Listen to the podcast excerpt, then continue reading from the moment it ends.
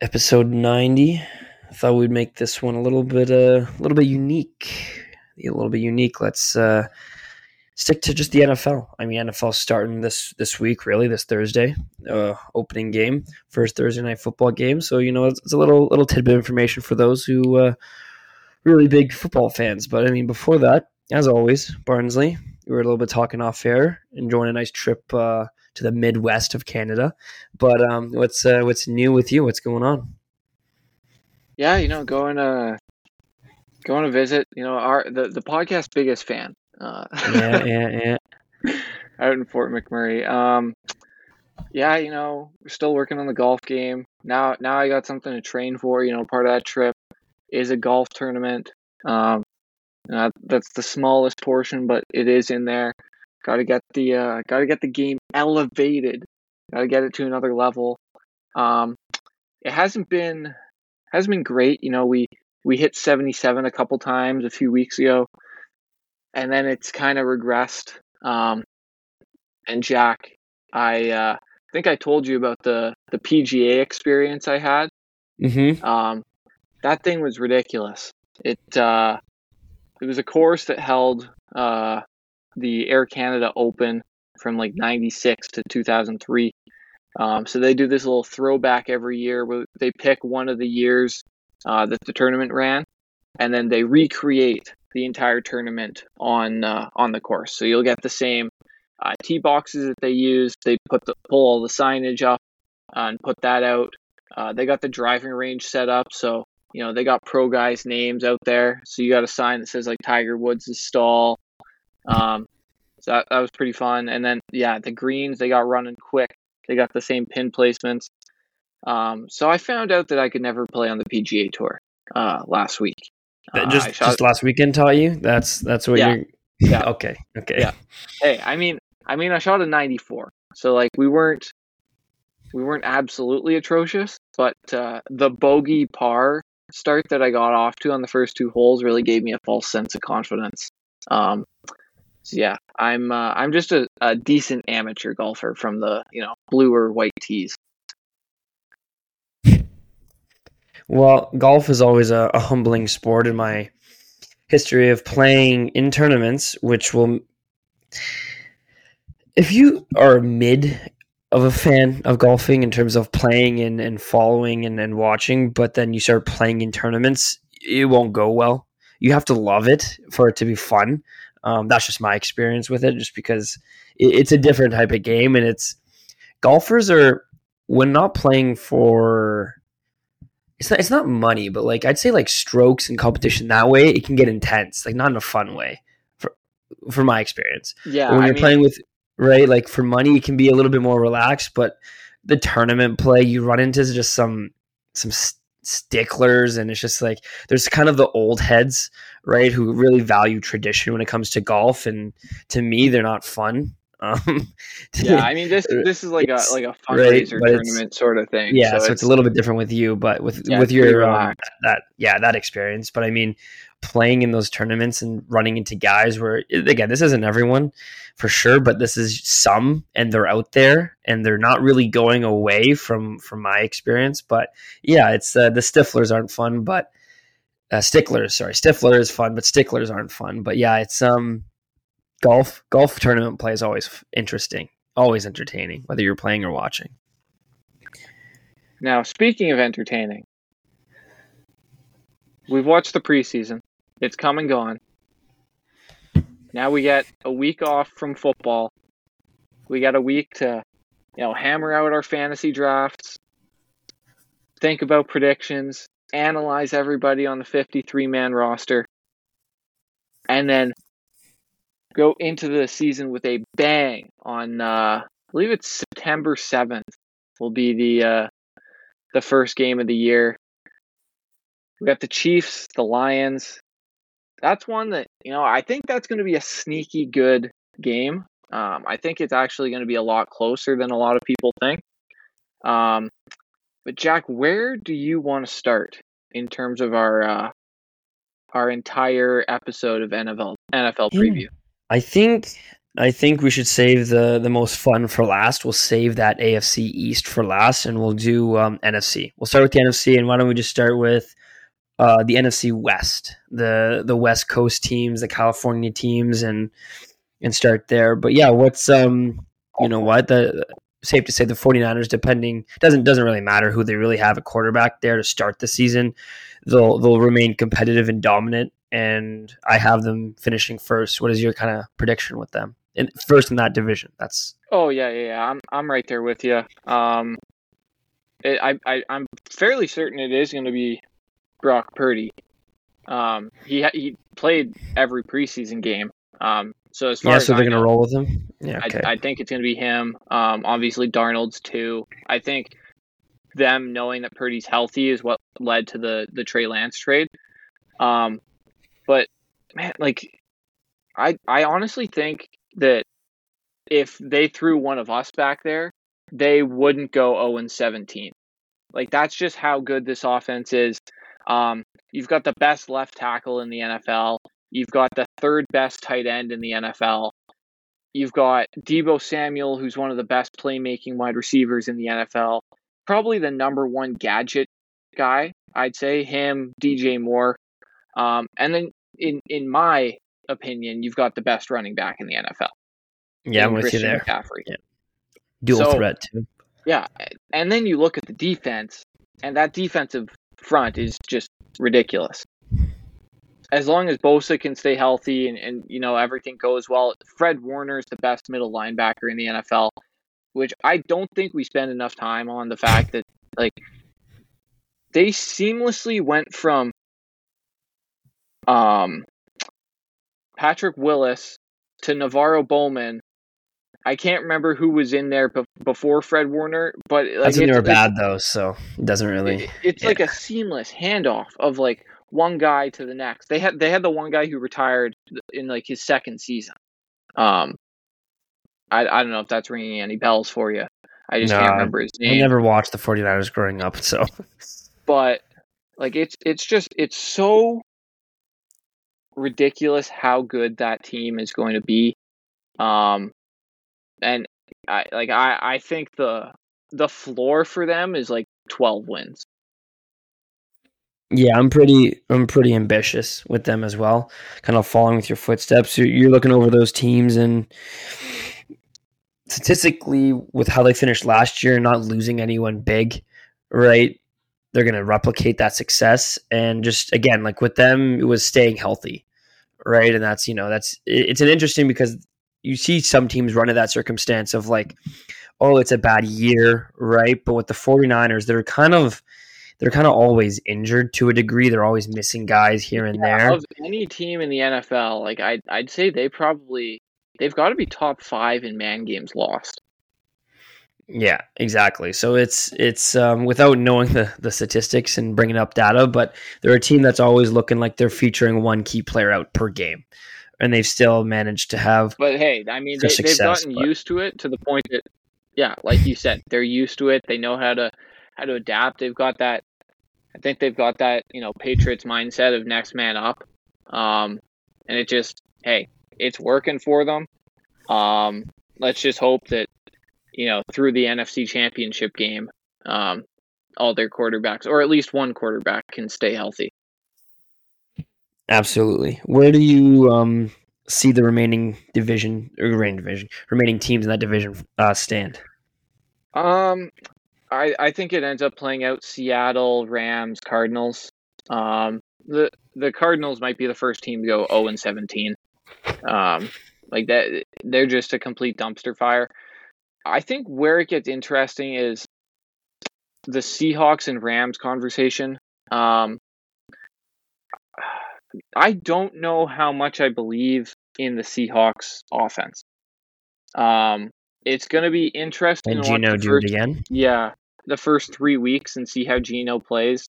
Um, obviously, Jaxon Smith-Njigba. Um, I think he fractured his wrist.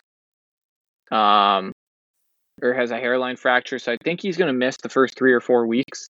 Um, that would just be my guess. I'd be very surprised if, you know, knowing that they have Metcalf and Lockett, they try to rush the guy that they just spent a first round pick on to come back.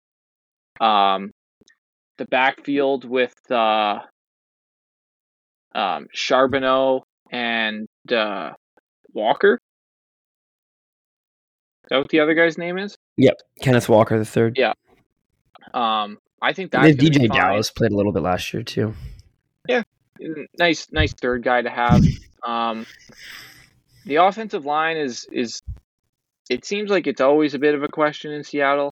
I I think where it comes in is uh, that defense is going to be good. Um, the secondary with Diggs, Woolen, um, now you add uh, Witherspoon, that's going to be phenomenal.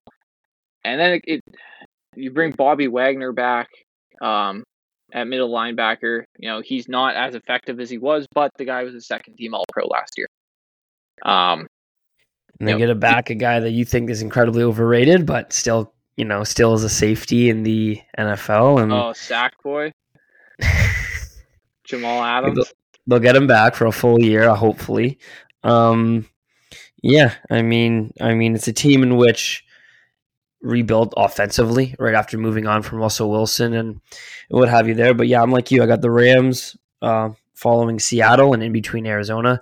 Um, Arizona's injured, a team that's trying to find an identity, a team that's yeah, that really the whole experiment with um the with the head coach of John. Blake. Kliff Kingsbury didn't work. Yeah, didn't that now, experience now didn't you're work. just but- you're you're selling things for free. Like you release DeAndre Hopkins, you get nothing back. You trade Isaiah Simmons, who, to my understanding, has been very good within his first two years. Like that's a guy who was the eighth overall pick two seasons ago.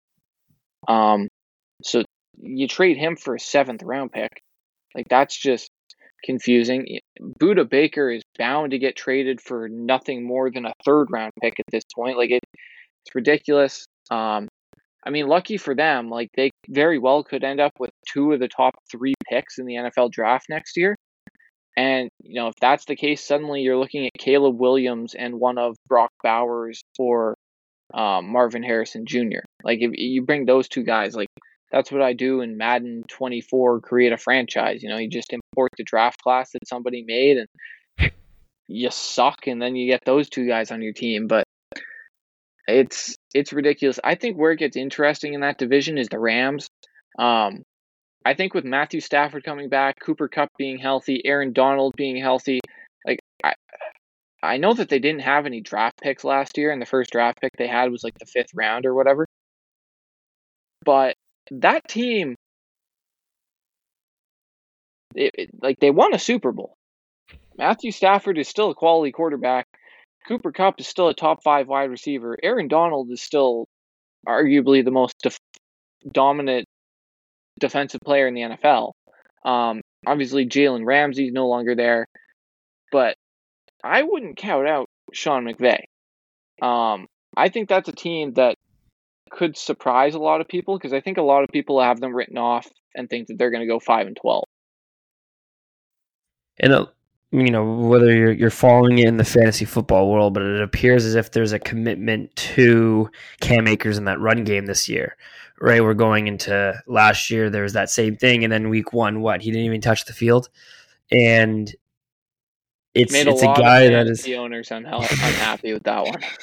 it, it was pretty entertaining to see the uh, the backlash on on that space. But I mean, he's he's a late second round pick. I mean, that's a that's high end draft capital on a running back. But I mean, the expectation is that he's going to be a this guy is solid, and if the Rams use him.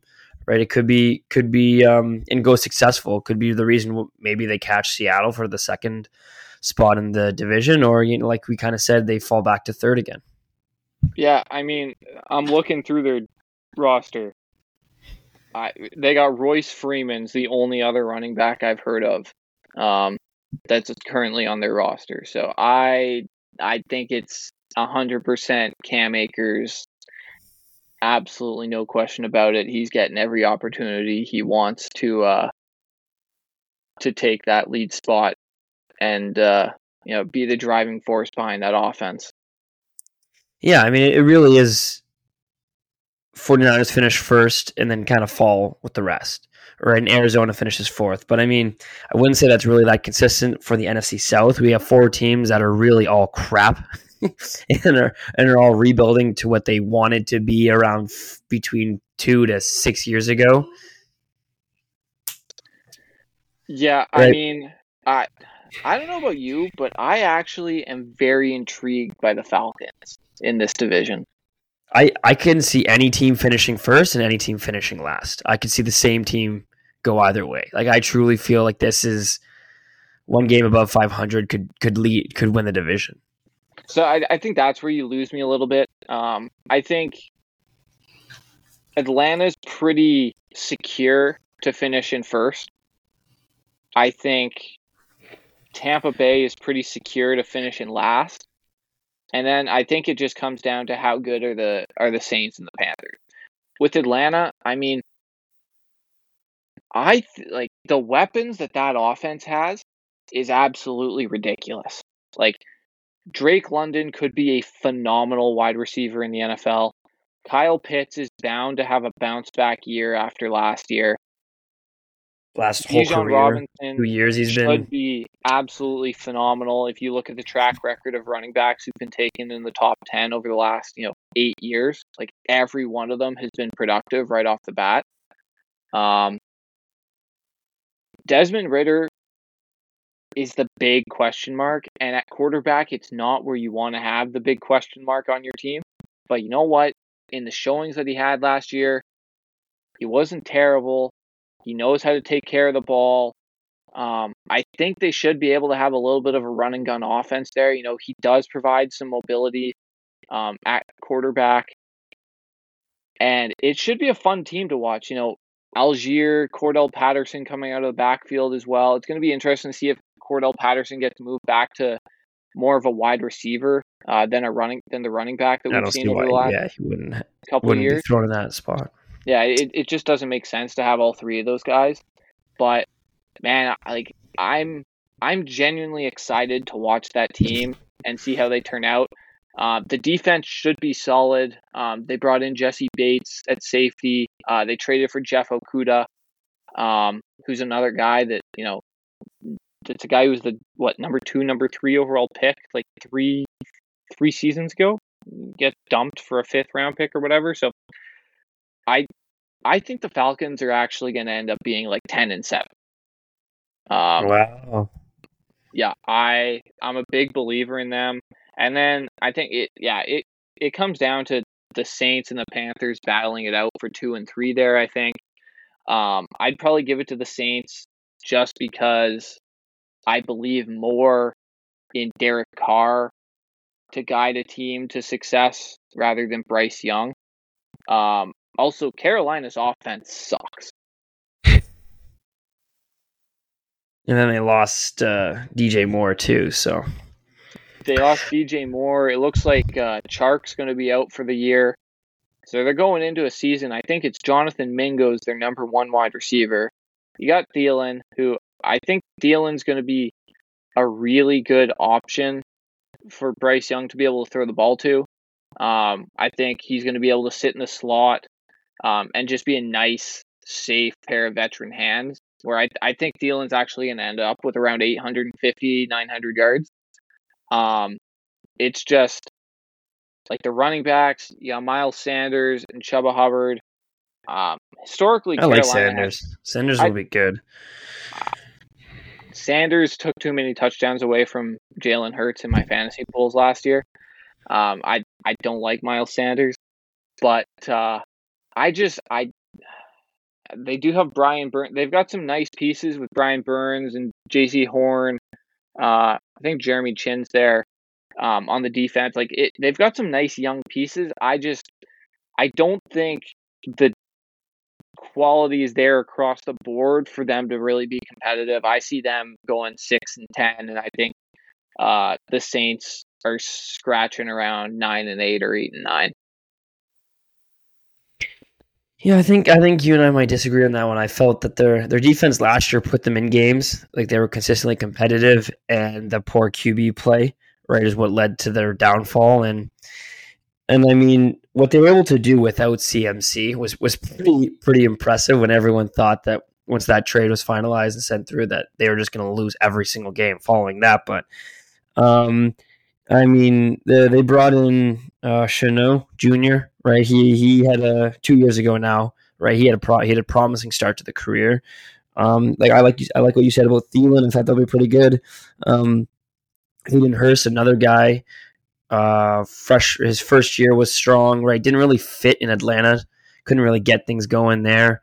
And then may, maybe this Carolina situation will be a better fit for him. But he's a guy who's like he, he's never really been like the sole piece, right? Like he was in Baltimore. Mm-hmm. I think he was a first round pick in Baltimore, and then Mark Andrews comes along. You know, secondly he's second or third fiddle. He goes to Atlanta. You know, he's playing second fiddle behind Kyle Pitts, who's you know generational prospect at the tight end position. Um, he, he should, I think he should have a pretty solid season um, in Carolina, especially being, you know, I think the veteran guys tend to get a lot more action when you have a rookie come in, um, just because, you know, you're looking, if you're a quarterback and you know you've never played in the NFL before, you're probably looking to throw to the options who've you know been around the block a couple times. Yeah, it gives it in a he's if if he's able to build that that uh, relationship with with um, Young, right, that could lead to something great. But yeah, I mean that's that's the other thing too with with what we've often talked about with rookies. It's some guys they start swimming right away when they get thrown in the situation. Other guys sink right? And that that whole division could be each team could be a sink or swim, right? Maybe not Atlanta for you, but it's uh, it's going to be entertaining to see what, whatever happens. But another division that is kind of depending on who you ask, very up in the air, and that is the NFC North. Um, Detroit, Minnesota, Green Bay, Chicago. Some have that order going. Others have Minnesota finishing first. Others have Chicago finishing first. But one thing we can agree on is that Green Bay will not be anywhere near where they were last year. Um, sorry, Zane. Um, but yeah, I mean, I, what what do you kind of take? I mean, Green Bay didn't really lose too much besides the Hall of Fame quarterback of Aaron Rodgers. Um, some people are bullish on Jordan Love and that the guy's ready to, to be the man. And some are even saying the fall off from Rodgers to Love isn't as big as everyone's talking about. But what do you make of that division, and do you believe the hype with Detroit?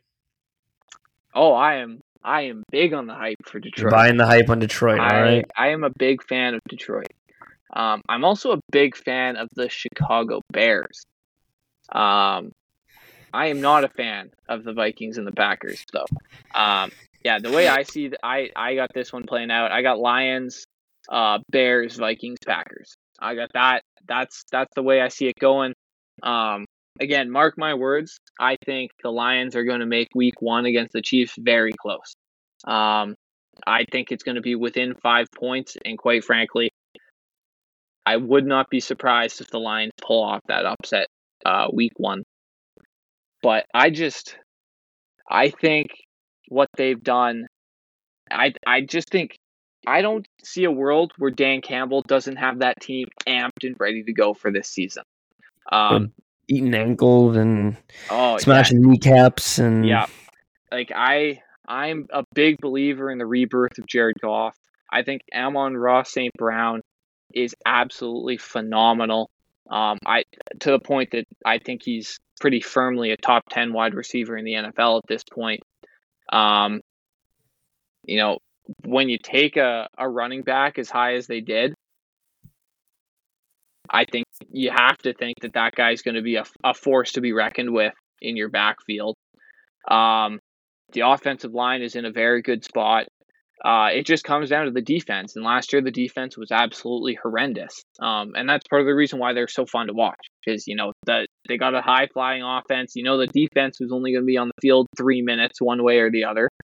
Um, I'm, I'm, I'm a big believer in, uh, in what they've got going. I think the uh, I think it was Jack Campbell was their first round pick at middle linebacker. Uh, I think a lot of people saw him as a reach. He he looked very good in preseason. I think he's going to be come in and, and be a nice force to have in the middle of your defense. And man, I'm uh, I'm I'm seeing ten and seven for uh, for the Lions and and a win in that division. Yeah, no, I mean, I've I've I've been watching the quarterback on Netflix and seeing Kirk Cousins and, and what he can do with that team and that offense, and maybe an, another year with the with the head coach could lead to something. Um, I don't know. They they lost a lot in terms of their star running back uh, ass, assets on the defensive end and defensive unit, but I mean, I, am with you. I'm. It hurts me, but I'm buying the Detroit hype. I, I got them finishing first, Minnesota second, Chicago third, and Green Bay fourth. I really feel like the it'll be like a one win difference between Minnesota and Chicago. Like it's going to be neck and neck from start to finish.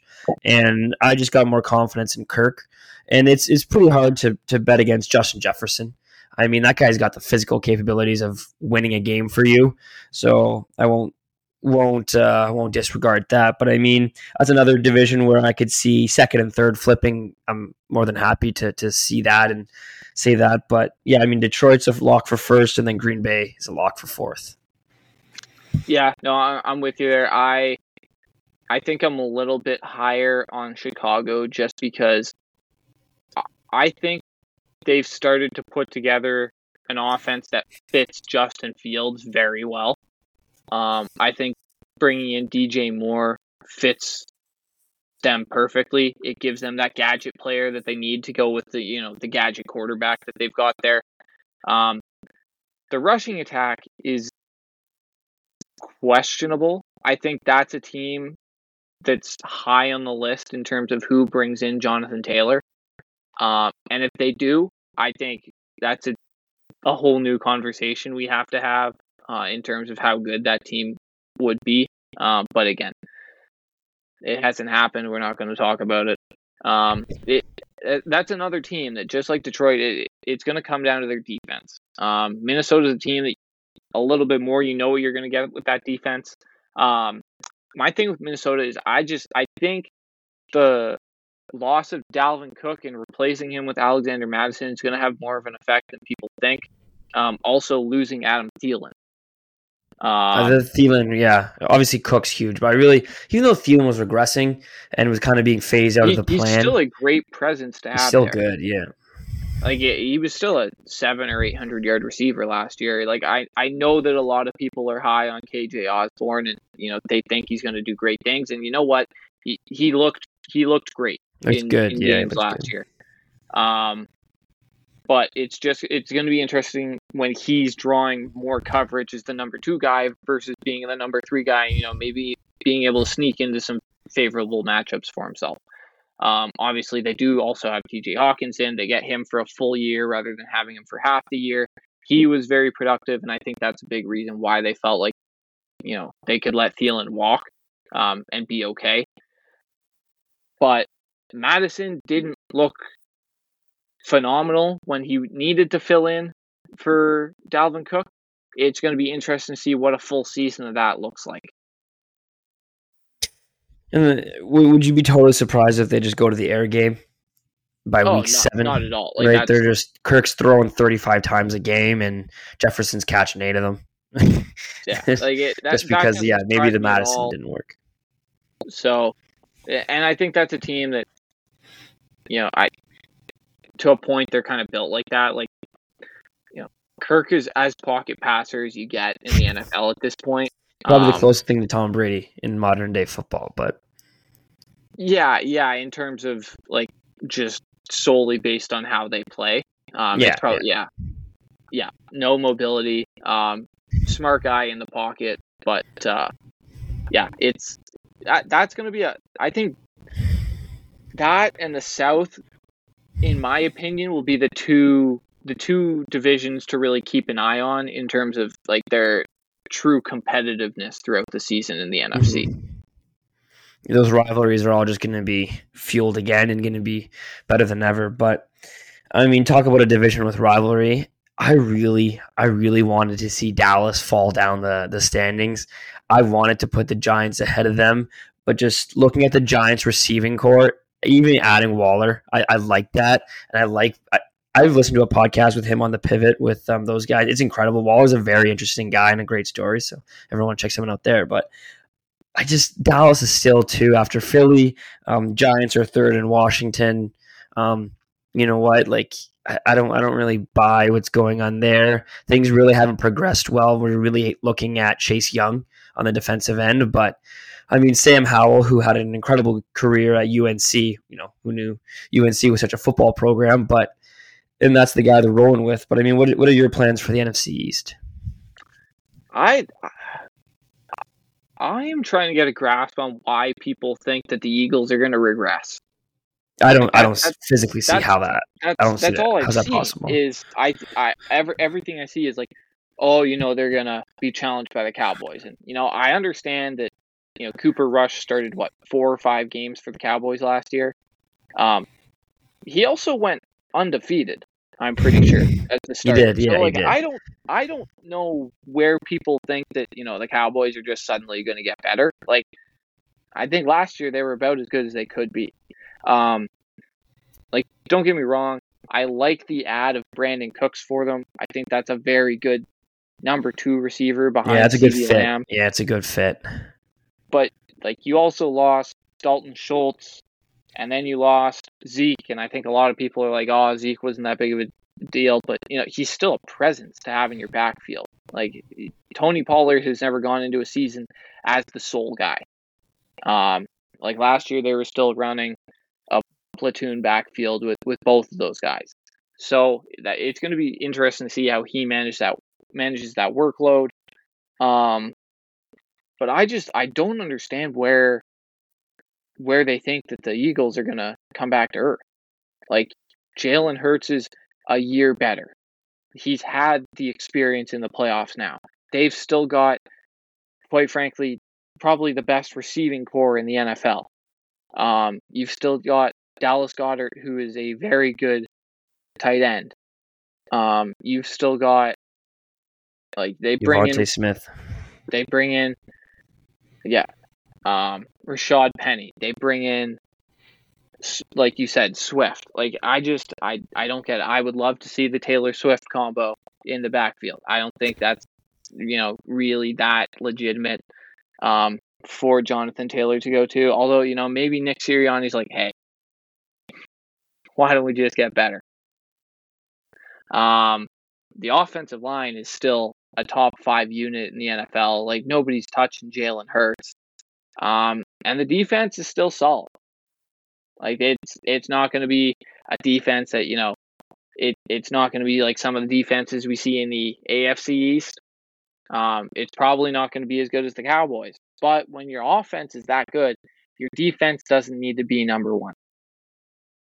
So I I just don't understand where it's coming from. I still think that the Eagles go 13 and 4 or 14 and 3. Like I think they've got the stranglehold on the number 1 spot in that division unless, you know, god forbid Jalen Hurts gets hurt again. I I just don't see that happening and then I think um Dallas is number 2. I just I don't think Dak Prescott's a good enough quarterback to lead that team to to a division win. Yeah, I think yeah, I'll, I'll I'll buy that, and I also think the the combination of how the tools fit in Philly just simply Dak would have to be so much better than Hurts, and for what we've seen so far, more specifically last year, Hurts just looks like he's outplaying Dak every time they match up, as well as um, games in general. But I mean, that's kind of so that division is going to run it back and that's what I'm really seeing with the AFC West as well. I don't envision any change. I mean, the Sean Payton impact I think will be good. I think Denver will be less shit. I think, um, but with KC first, Chargers second, Vegas third, and then um, Denver fourth. But I, I really, th- I never want anyone to get fired. That's truly a horrible thing to wish upon someone. But when you look at that Chargers team, offense and defense, you've made you've heard my stance on Staley. I do not. I'm not a fan of him. It, I am swayed because I've lost not a lot of money, but I've lost probably a hundred hundred bucks off of Chargers bets. But I just that team should be so much better than they are. You should have at least more playoff appearances than they've had in the past de- past three years, or really the Herbert experience. But it's a team that consistently loses tight games, loses off one play, and despite having an incredible good team. Um, what is, what is your take on the AFC West? every year I go into the season, I'm like, I want, I want this to be the year for the Chargers. You know how I feel about Justin Herbert. I just, like, I can't.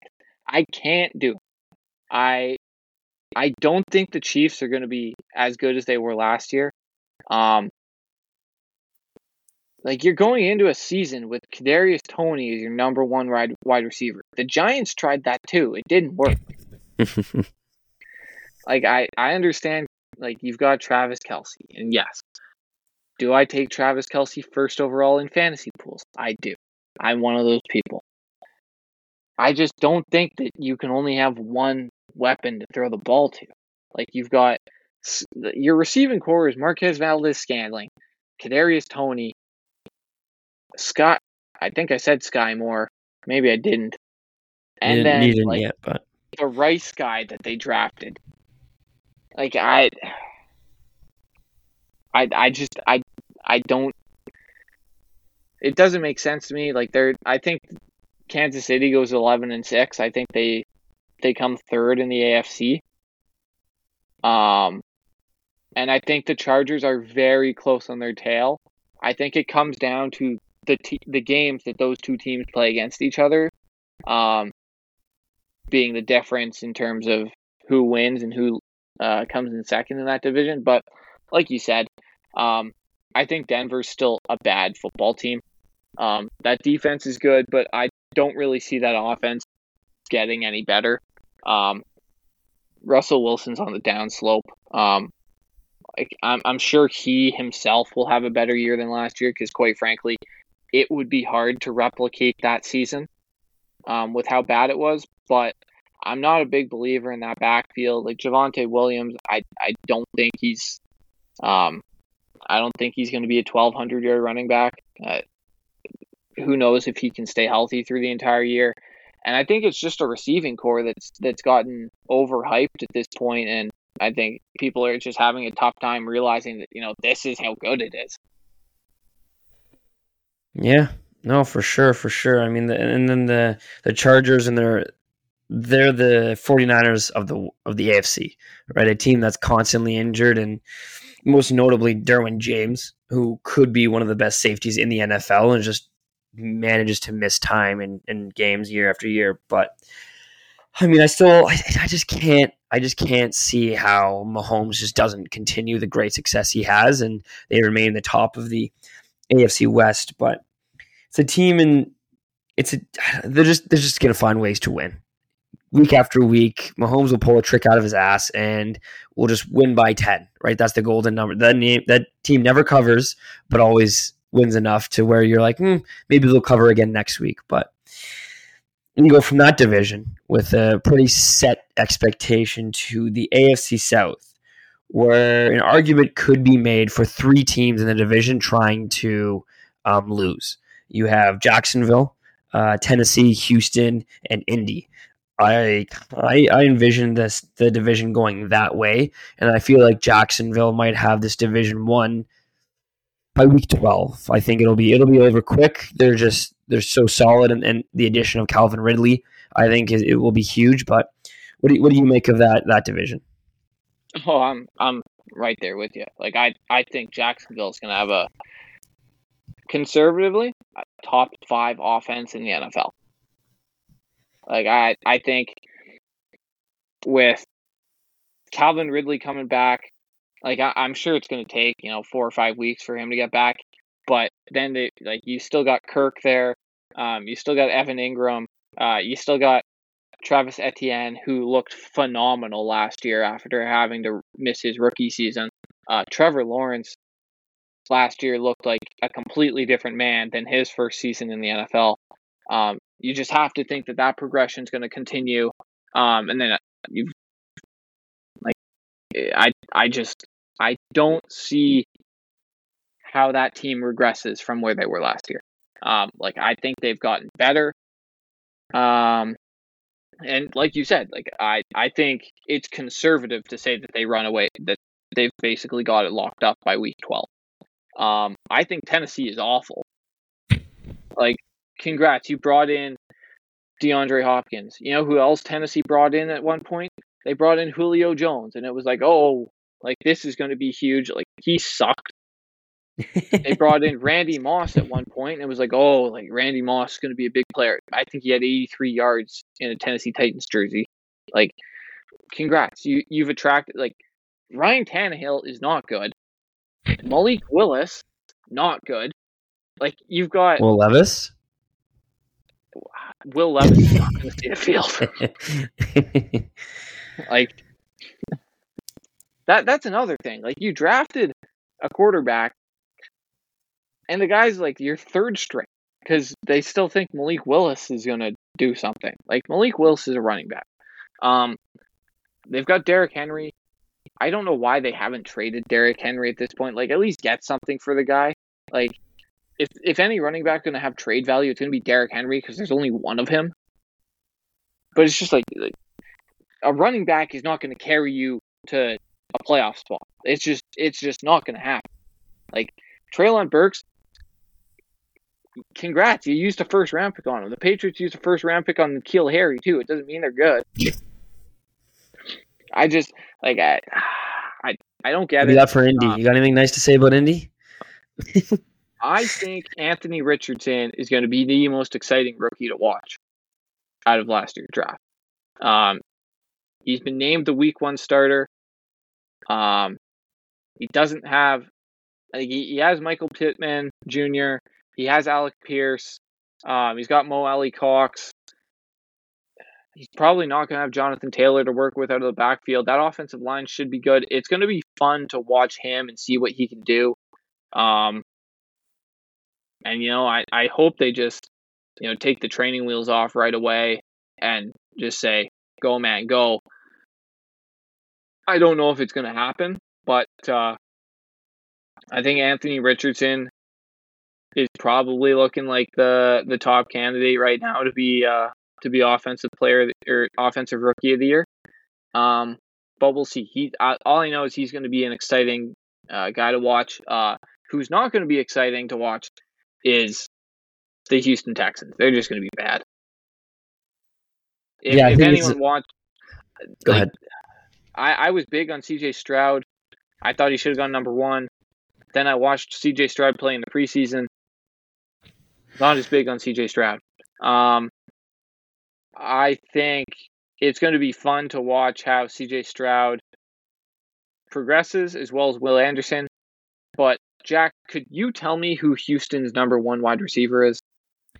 I was just looking at that. You could make an argument for Robert Woods. Maybe maybe he's the guy. Um, but yeah, I'm looking at you know Nico Collins had some games where he put up you know 8.7 fantasy points per game, which is like 65, 70 yards. Um, but yeah, no, I'm with you. I uh, the reason why I know those two things because I have the the Houston Texans roster opened on my phone as Yeah, I'm talking no, to you. it- but like it is, it is bad. Robert Woods, and then it's John Metchie. So you know, shout out John Metchie, Canadian guy, good guy, making a comeback from, uh, I think it was leukemia. Um, there you go. There's there's your it, guy. it, it, it's just, it's it's not a good like they got Don't- Tunsil. That's that's a good thing. don't disrespect the two headed monster of Dameon Pierce and Devin Singletary. All right, don't don't throw that down the drain because Hey, that'll win I- you one game. I like Dameon Pierce. I had a lot of Dameon Pierce in fantasy last year. Damian Pierce won me some games early on. Um, Devin Singletary, you will never be able to convince me that Devin Singletary is a good running back. Just let me let me say that. But uh, I think the ceiling for that team is six wins. I think the floor is one. one. Um, Dalton Schultz, a guy that's had two great years in Dallas with Dak, um, was a combination of both TD threats as well as just like chunk plays down the field. Do you? What are your expectations, both fantasy as well as player, for him next year? I'm also think- very interested I- because I like him. I think he's. He, I I truly think he's in line for a career year. Um, I mean, l- look at that offense, Jack. Who else are going to throw the ball to? Who, who else is going to catch the ball? yeah, and you know what I can tell you?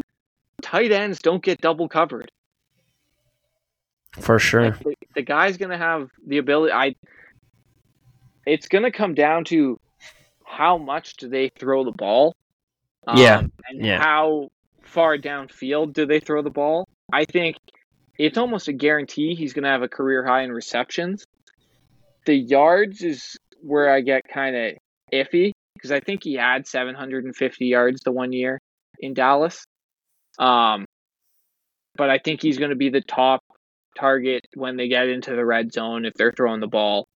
Um, so I, I think Dalton Schultz, from like a fantasy perspective, guy you should probably target. Um, the Houston Texans as a whole, I wouldn't touch them with a 10 foot pole. You- You'd have them finishing last every year if, if Indy wasn't just such a dumpster fire. Oh, sorry, this year? You still have them finishing yeah. last. I think. I just think there, there are too many pieces where they're starting to build the puzzle. Like they have too many pieces in like the skill position. What I mean by that is, I, I still like you said, C.J. Stroud is good. I, I think Pierce is still good. Um, I think Schultz, you know, is, is is an option, but I think Indy Indy could be very very bad again. But yeah, it's um Anthony Richardson, man, has, has looked very good, and I think is a flyer for taking him in um in a very deep fantasy football pool. Oh, I I think you should be taken in every pool. I mean, there's not a whole bunch of guys you like. The the rushing yards cannot be undervalued in fantasy football. Yeah, absolutely. Now, there's there's a lot of value there with him and seeing where he could land, but I mean, you AFC North is just it's is it a crapshoot? What, what are you thinking? What's when you're looking at those four teams? This It's difficult. It is difficult to try and pick it, them. it is it is hard. I think what it comes down to is Joe Burrow is probably going to miss the two, first two or three weeks. I think so too. Who's their backup quarterback, Jack? Are you asking this rhetorically? Do you know? No, you no, I'm, to- I'm, I'm actually asking. Like, I, I cannot, I cannot come you're, up with you're probably looking at Trevor Siemian as your uh, Yeah, number they're two going option. 0 and 3. Yeah, Like, that's may, maybe one and two. It's just the fact that like they lost Jessie Bates on the defense. Defense already wasn't like spectacular. It's not a defense. and he he was a big. I don't know if you ever watched Pat McAfee episode, like podcast with him, but Bates was a big guy in that locker room. He was a leader, so Oh, yeah, just the fact that they're going to lose him too is that's that's a voice. like it's it's not a I defense. want to say he was a that's gonna win captain. He's a captain too, but yeah. Um, I, it's a defense that's going to hold you in games. I don't think they're going to win it for you. Obviously, that offense. That's. I think I, I think I mistakenly said that the Eagles had the best receiving core in the NFL. It's actually it is the Bengals. Um, like they they've got two number one wide receivers, and then Tyler Boyd. Um, and Tyler Boyd is better than Quez Watkins. Um, but it's there's still not really a running game there. Joe Mixon is. Jack, do you have anything good to say about Joe Mixon? Because I don't. He, yeah, he, he really took a step back last year. I mean, his he was a guy in which year after year the, the Bengals just looked like they counted on him. I mean, he went down in 400 yards from 2022 to 2021. While playing Um, every game, Yeah, and then he uh, he as well went from 13 TDs in 2021 to seven TDs in 2022. Um, fumbles did go down. He went from one to zero, so so you can rely on him not to fumble the what you ball. But you could also see too he he did go up in the in the receiving game from 2021 to 2022. But I mean, when you have so many options like that, and I I don't know, I wouldn't be surprised. Maybe maybe they take that route with him, right? They they, they use him more in the receiving game. They lost um I don't know how to pronounce his name. Ryan. P Ryan, right? Who was was like subtly a very good running back for them. Anytime they had him, he would He rush was very seven productive when when Joe Mixon wasn't wasn't there. Exactly, exactly. So I feel like that again will be a loss. So maybe they just start forcing Mixon the ball in certain situations. But yeah, he's a guy that's regressed, and he's 27, right? And that running back age of 29 is when they start saying you're done, which is crazy ya. to think that. But yeah, it's um, he's got. I really feel like if he doesn't produce this year, he he might have walked himself out of Cincy. Uh, I I think if he doesn't produce this year, he might walk himself out of the league. Quite frankly, go, yeah. But uh, yeah, I think the Joe Burrow missing games at the start of the regular season, um, especially with the fact that Here, this I got to add to this. play- This is interesting. Yep. Yep. That's where I was going with that. They play the Browns, they play the Ravens, and then they play the Rams in week three. yeah. Right? So I And- think I think Browns are healthy. Gives the- the- well, it's not even the Browns. I think that's what gives the Ravens. I think the Ravens take the division. Yeah, yeah, I got I got Baltimore winning too. I like that improvement of that receiving core. I think that those additions are I think there's very a- few teams that Odell Beckham could have gone to, and he'll actually be productive. And I think Baltimore is number one. Yeah, they, they didn't really have too much. I feel with with the use of Mark Andrews again, like that's just Mr. Mr. Reliable, right? He, he's he's Lamar as long Jackson's. as Lamar is playing, I don't see. if Yeah, Tyler yeah. Huntley's playing, he doesn't get. But if, like Jack, you're gonna have to remind me who else is in the receiving core. I know they have OBJ, the rookie they drafted, but then you've got Mark Andrews and Isaiah Likely. Like Isaiah Likely is very slept on in terms Yeah. of how good he is. Yeah. Uh, when Mark Andrews went down, like he was great. I picked him up in one of my fantasy leagues. He was yeah, he was big body, big dude. Played Yep. at Florida. Is that where he was? Could have been. Um, you got a full season, hopefully a full season of J.K. Dobbins. You know, at least Post he's healthy to start the year. Um, and then you, you get a healthy Lamar. Uh, It's There's I- no way in hell that that running back room is that decimated this year. Like the, the amount of man games they lost that- was, that that was through the roof. Last year. I think the question is going to come on the defense because I think Marlon Humphrey's out for the first first few weeks. Um, so that's going to be a big question to see how their secondary can. But I mean, man, it's Jim Harbaugh. Like you know he's gonna. It, it's kind of like Bill. You know he's going to roll out a good defense. It's just going to be, you know, how good's the offense end up being. Um, it's just you know you don't want the game in Jim Harbaugh's hands in the last two minutes because he might do something dumb. But uh, yeah, I, I see it going Ravens, Bengals, Browns, Steelers. Um, I'm just not entirely sold on that Steelers offense. I still don't. I, I'm gonna need to see something out of Kenny Pickett. He didn't really show me anything at the end of last year to, for me to be like, okay, like he's he's the guy. Um, I'm still not big on their offensive weapons either. I like Freiermuth. Um, Najee Harris, bad season last year. Bad. yeah, he started to come around the pat in the final four games. I know that, but it's yeah, it's a guy in which does he fit the system? I don't know uh, uh, I NFL playbooks and that, but system. Um, it, it looks like he just he, he just couldn't work him in last year.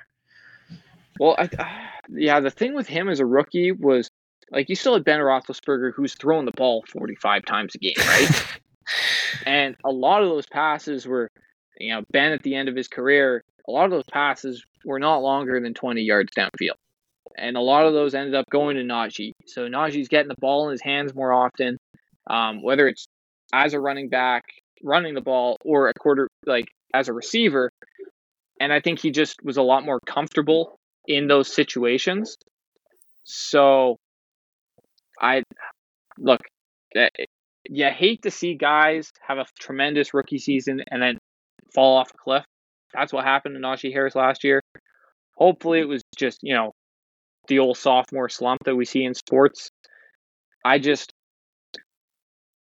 I mean, hey, that defense, we know it's going to be a top six or seven unit in the NFL. Like that's never really a question. I think it just comes down to like, can all their players stay healthy?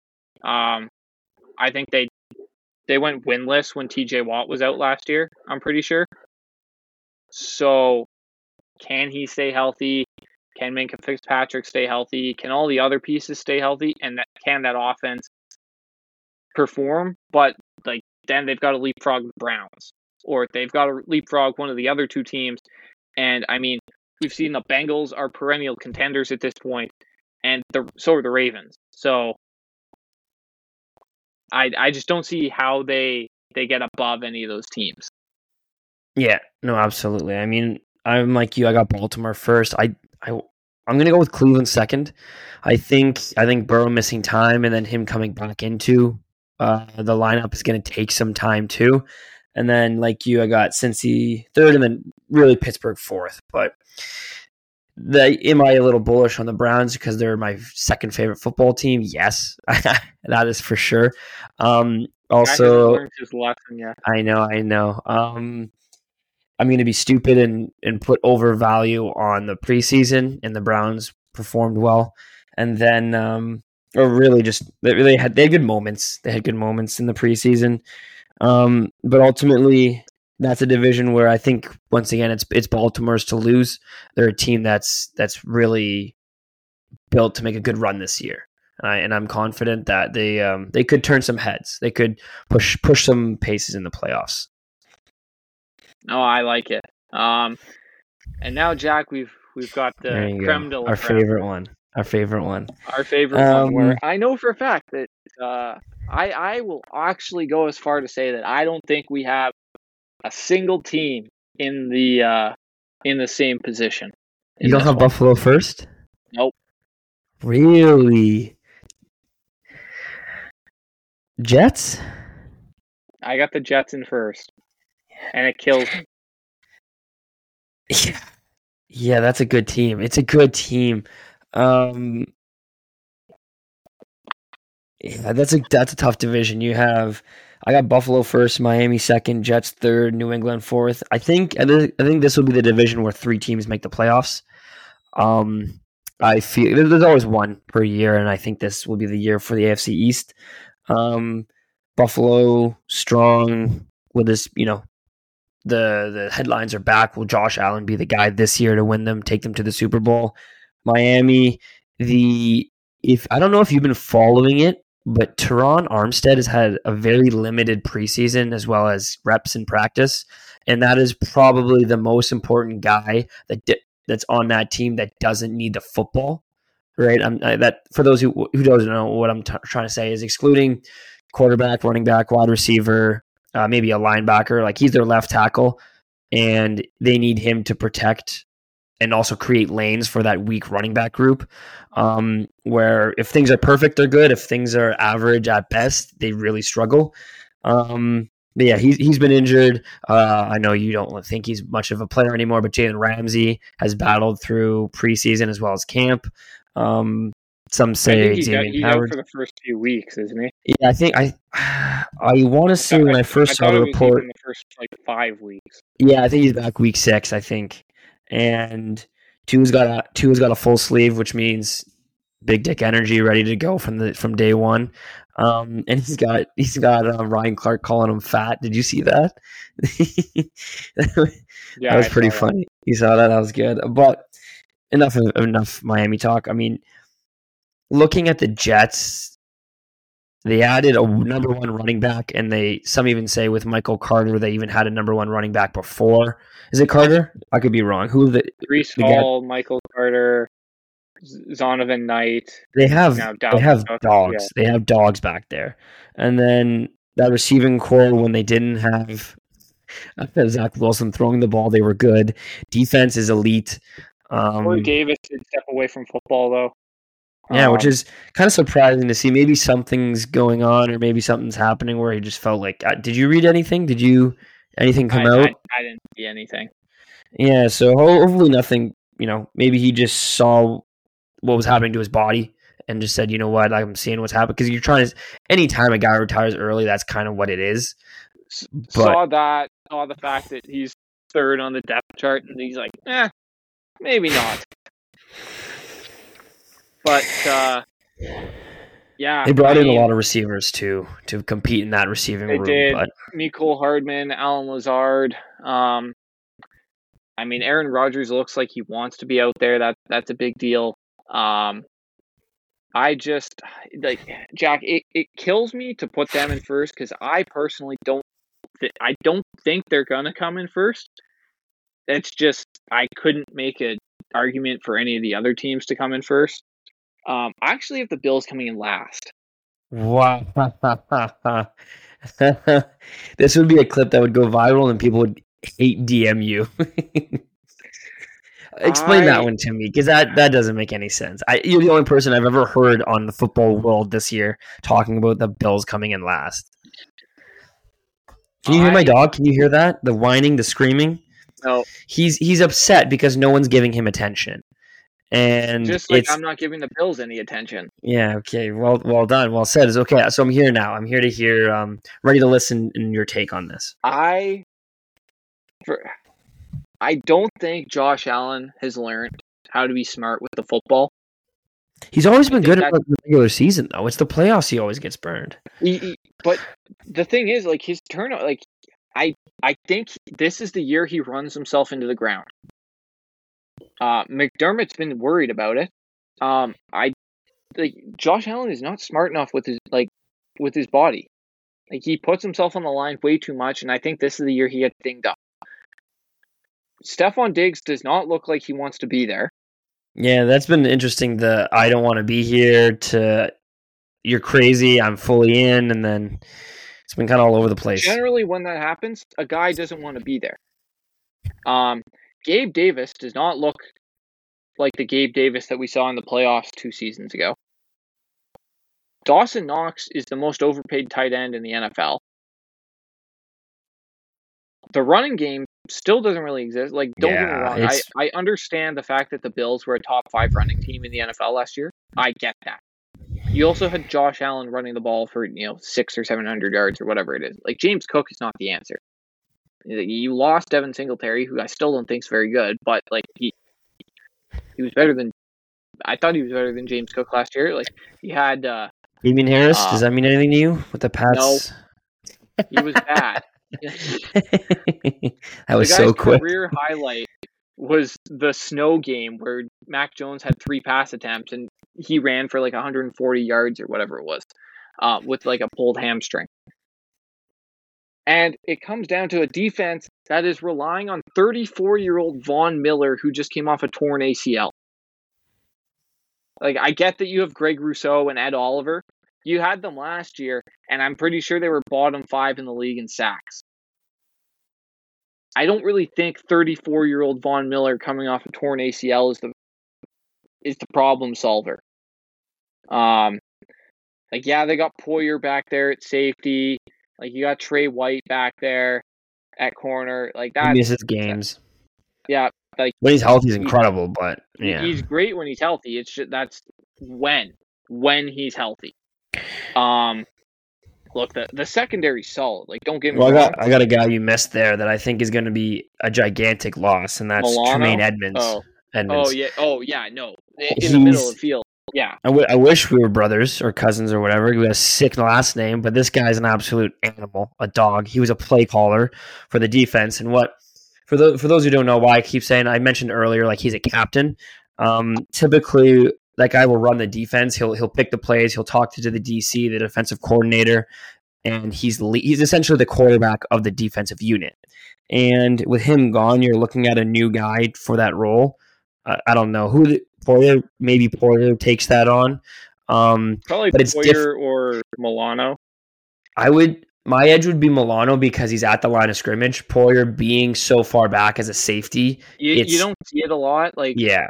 Unless it's you know Polamalu or someone of yeah. yeah.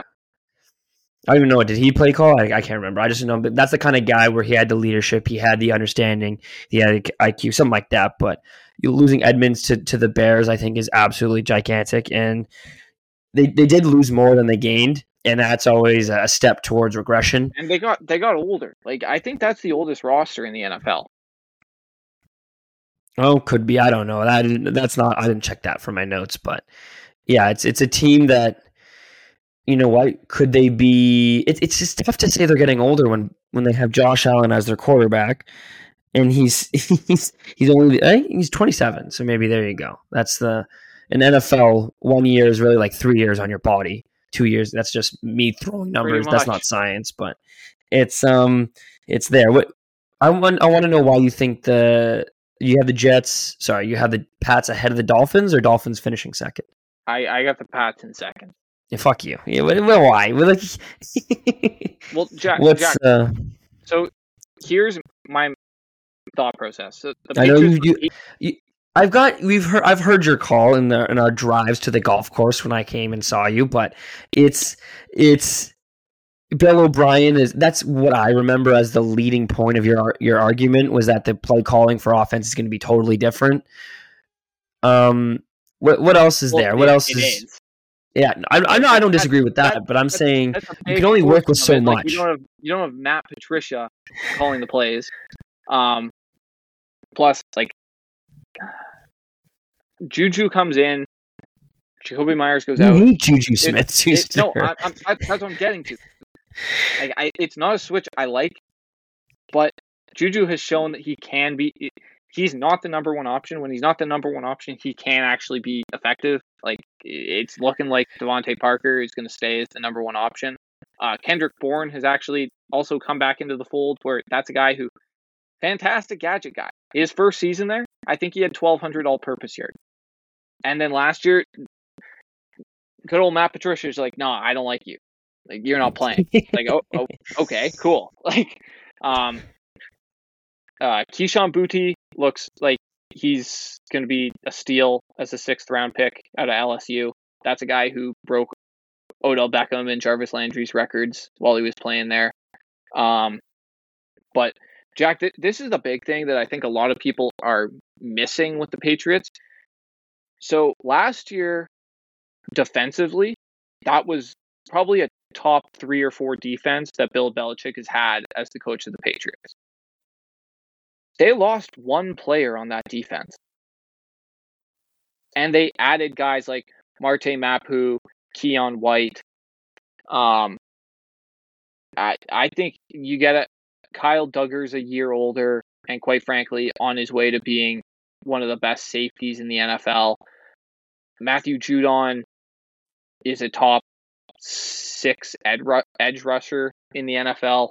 Um, I I think he's top four in sacks in the NFL since he got to New England.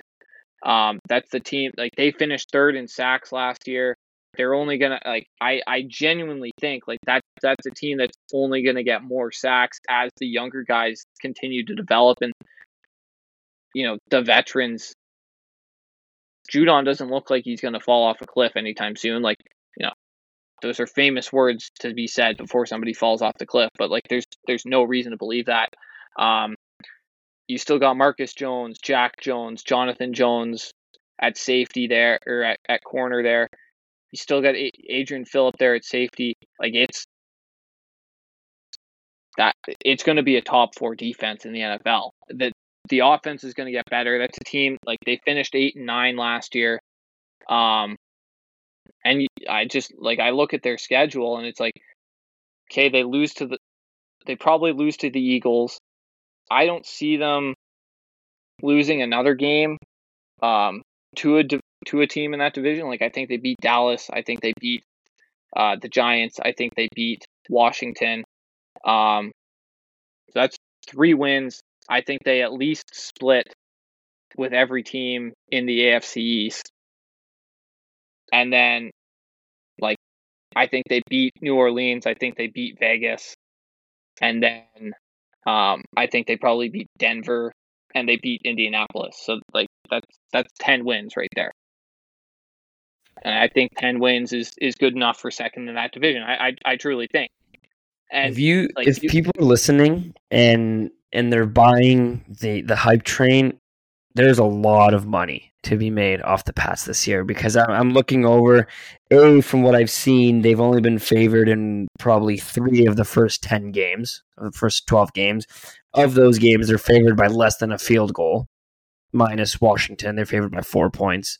Um, but yeah, I mean, from a from a betting perspective, because you know that's something we talk about on this podcast. But man, the Pats, if if you're as big on them as other people are, sorry, if other people are as big on them as you are, right? There's could could clean up well. That's for sure. and and then yeah, I, I got your Fins finishing third. I just think I, I truly think there's just too many question marks if Tua Mm, gets that's hurt. fair. Yep. All right. Well, we've talked a little bit about our division champions and and season long wins and and guys with new faces and new teams. But who do you have meeting in the Super Bowl at the end of the year? Jack, I uh I don't know how. I'm I'm not going to be outrageous. I I'm I'm going to say this though. I very well could see the Jaguars going to the Super Bowl.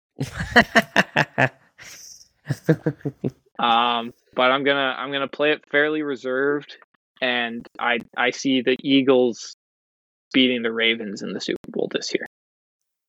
I'm not too far off. I'm looking at I'm like looking at KC, but then I'm thinking that receiving core, like you said, they only have Kelce. Okay, the pl- the platoon of running backs, how's that going to work? Um, Buffalo, no, I don't believe that they got that Super Bowl within them. And then I'm thinking, like in Baltimore, if they can stay healthy, I think in Baltimore, out of the AFC, NFC, I was huge on the 49ers before Purdy went down. And seeing him there, and you know what, I'm going maybe Philly, that O line is maybe they're getting another year older. They won't be able to keep it up. I got 49ers, Baltimore finals, and I think the 49ers will win. I got them winning the Super Bowl this year.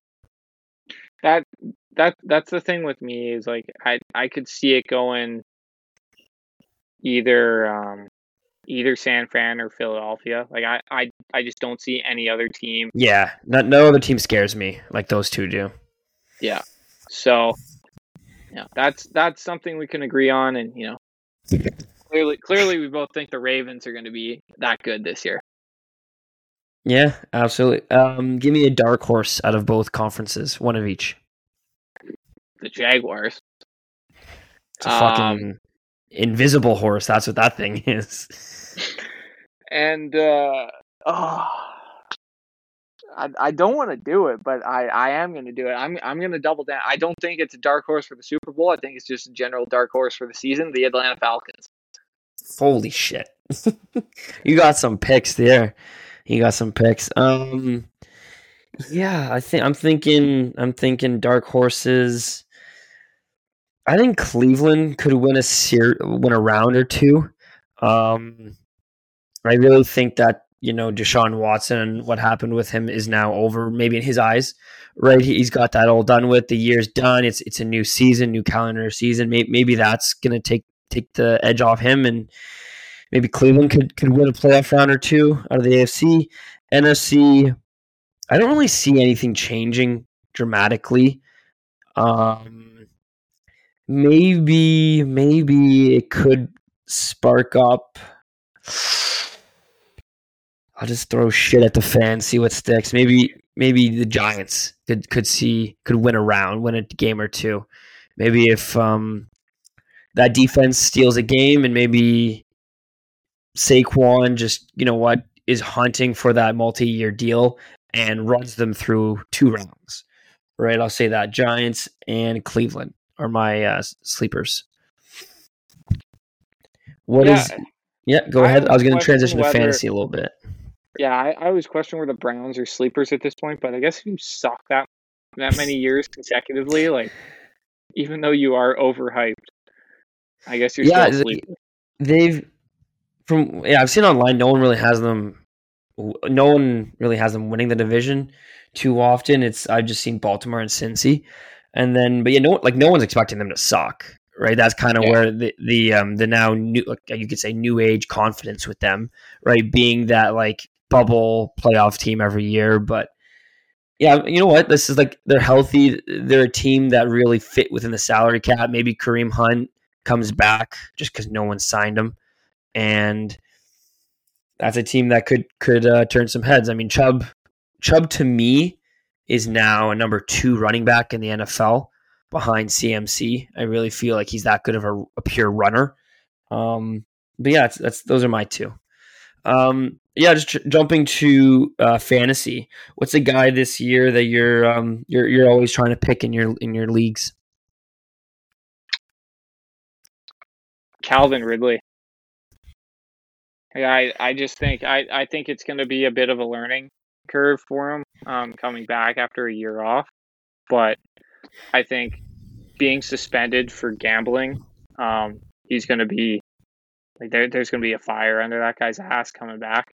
Um, and I think with Trevor Lawrence, if he continues on the trajectory that he's on, um, Like I, I, I don't see how he has a bad season. Um, I'm also going to say Rashad White. Um, That's who I was looking like, at too. That that guy's just like that team's so bad, Mhm. and I I don't think Baker's going to be trusted enough to throw the ball 40 times a game. Um, I think he's going to get so many touches, whether it's running or just you know little dink and dunk passes. Um, I think that guy's going to absolutely blow up this year. It's Yeah. going to be like Ekeler, where he's not actually that good, but he just touches football so much that he gets that many points. Like there, there's there's no other options out of the backfield. No, I like I like that Rashad Rashad White pick. I feel like that's that's a guy that'll that'll really take turn some heads. Um, and I think what his his average draft round is six five, depending on how many teams you have. Um, yeah, I, I think four or five. four or there. five.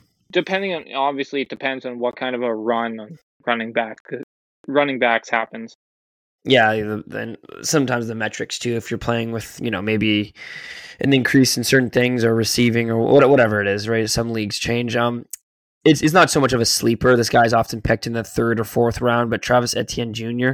really feel like he's he's gonna have a year to have a career year this year. Um, but besides the obvious, and Rashad White pick, I liked quite a bit that you had said. Um, the other guy I've kind of I've kind of circled in in my drafts this year.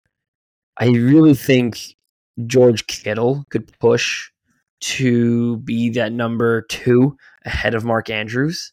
Um, you could see at times that Purdy liked and looked to him. There's other times with Jimmy G where Kittle would just go silent, and that's really kind of led to him for a fantasy value kind of drop to fifth, fourth, depending on the league and depending on the guys in your league. But I think I really see him emerging back from the depths and taking over that number two spot, at the very least, number three. I don't hate that. Like there's such a a big drop off at, at the top of the tight end chart where you know it goes from Kittle and then it's 100 points down or sorry, it goes from Kelce and then it's 100 points down and and then you get into, you know, Mark Andrews, Hockenson, uh Kittle, eh, but it comes into, you know, how how many games is Kittle going to miss? Cuz he's going to miss some games. Is it you know, 3? Is it 8 or is it 1? I think that's that's kind of where it goes. Um, I I don't hate it. Like most years, I end up with Kittle on at least one or two teams. Um, it's just that pick probably has more risk associated with it than most picks that you'd see in the in the top you know, six or seven rounds. It, it's ridiculous though with like fantasy tight ends where once the first two go, then you'll see a run of like five tight ends getting picked way earlier than they paranoid. Like if you get stuck with in like the Njoku group, and He's- you know he should be good, but I- don't know. It's tough. tight end. What's Um, that? Say that again. Throw to tight ends. It like it, it's a historic stat. Like he he just does not like throwing to them. But like if you get down into like the dumpster of tight ends, you're screwed. Like you're you're not going to win anything because the the drop off like positionally is so much more significant than you'd see at any other position. Like quite frankly, you could honestly, if you have like the if you're in a position where you can take Kelce and then take Mark Andrews as well, like that's kind of just a way to win. There's really there's really five guys, right? There's excuse me, there's, there's um Kelce, right? Andrews two, Hockenson, you could say at three, and then four you're going Kittle, and then five is who? Who are you saying is that fifth last guy? You're you're probably looking at like it's either Goedert or Freiermuth. Um, Okay, we'll say Goedert because I feel like Goedert will score more, right? Freiermuth kind of gets gets caught slipping at times, but it's um that's that's really it in terms of truly reliable. And then then there's like that Freiermuth is really on his only tier out there, outside outside of that five, and like you said, it's really the fall off of the rest. Um, Schultz looked like he was going to be a guy that could sneak into the top five there with a couple good years in Dallas, Oh. but Kyle Pitts, uh, Darren Waller. Wa- Waller, I feel like will he'll jump back, but I, near that, I like- also think we need to put Evan Engram up there based on the He's had a last year. resurgence. Yeah, he had a resurgence And- with Jacksonville last year. it's sounding like Dalton Kincaid is like the number one option in Buffalo. yeah, um, yeah, He's a guy that like he's available late. yeah. Like I've yeah, gotten with like the second last pick in some pools. Um, so that, that I mean, hey, if you're looking for a sleeper, like Dalton Kincaid might be the sleeper uh, to take this year in some pools. And as always, we, we say these thoughts and have these these takes on these players. End of the day, we don't really know anything. Um, we just thank you for listening and and you know watching the clips and seeing the Instagram and listening to all our episodes. Thank you enough. Um, there is a thank you I owe as a Yankees fan. It is my right to thank Stephen Strasburg on having an incredible career and beating the Houston cheating Astros in what I remember is 2019 when the Nationals won the World Series. So big fu to, to the Houston Astros cheating. Um, I love my Yankees, and seeing Strasburg beat them and then retire this year is is sad to see such a guy like that. But he's, he's really been the face. Him and Ryan Zimmerman, the first baseman of the Nationals, have really been the two guys that have been there from the beginning. Um, you could say Harper too, but ultimately a lot of Nats fans got mad at him for leaving. Um, back to the Strasburg comment, but that guy beat the Astros in 2019. He's going to retire a legend. Is is he? You're the Hall of Fame guy. Does he fit in? I'd say he's a Hall of Fame pitcher in the MLB. Probably it, it, it, might come down to like how many innings he pitched. Like that might end up being a, a bit of a problem. But Durability I, I with him think- was the biggest weakness, but yeah, I, I I think the fact that he won the World Series, he was the main go-to guy in that World ace. Series. Yeah. I, I think that that pushes him pushes him in.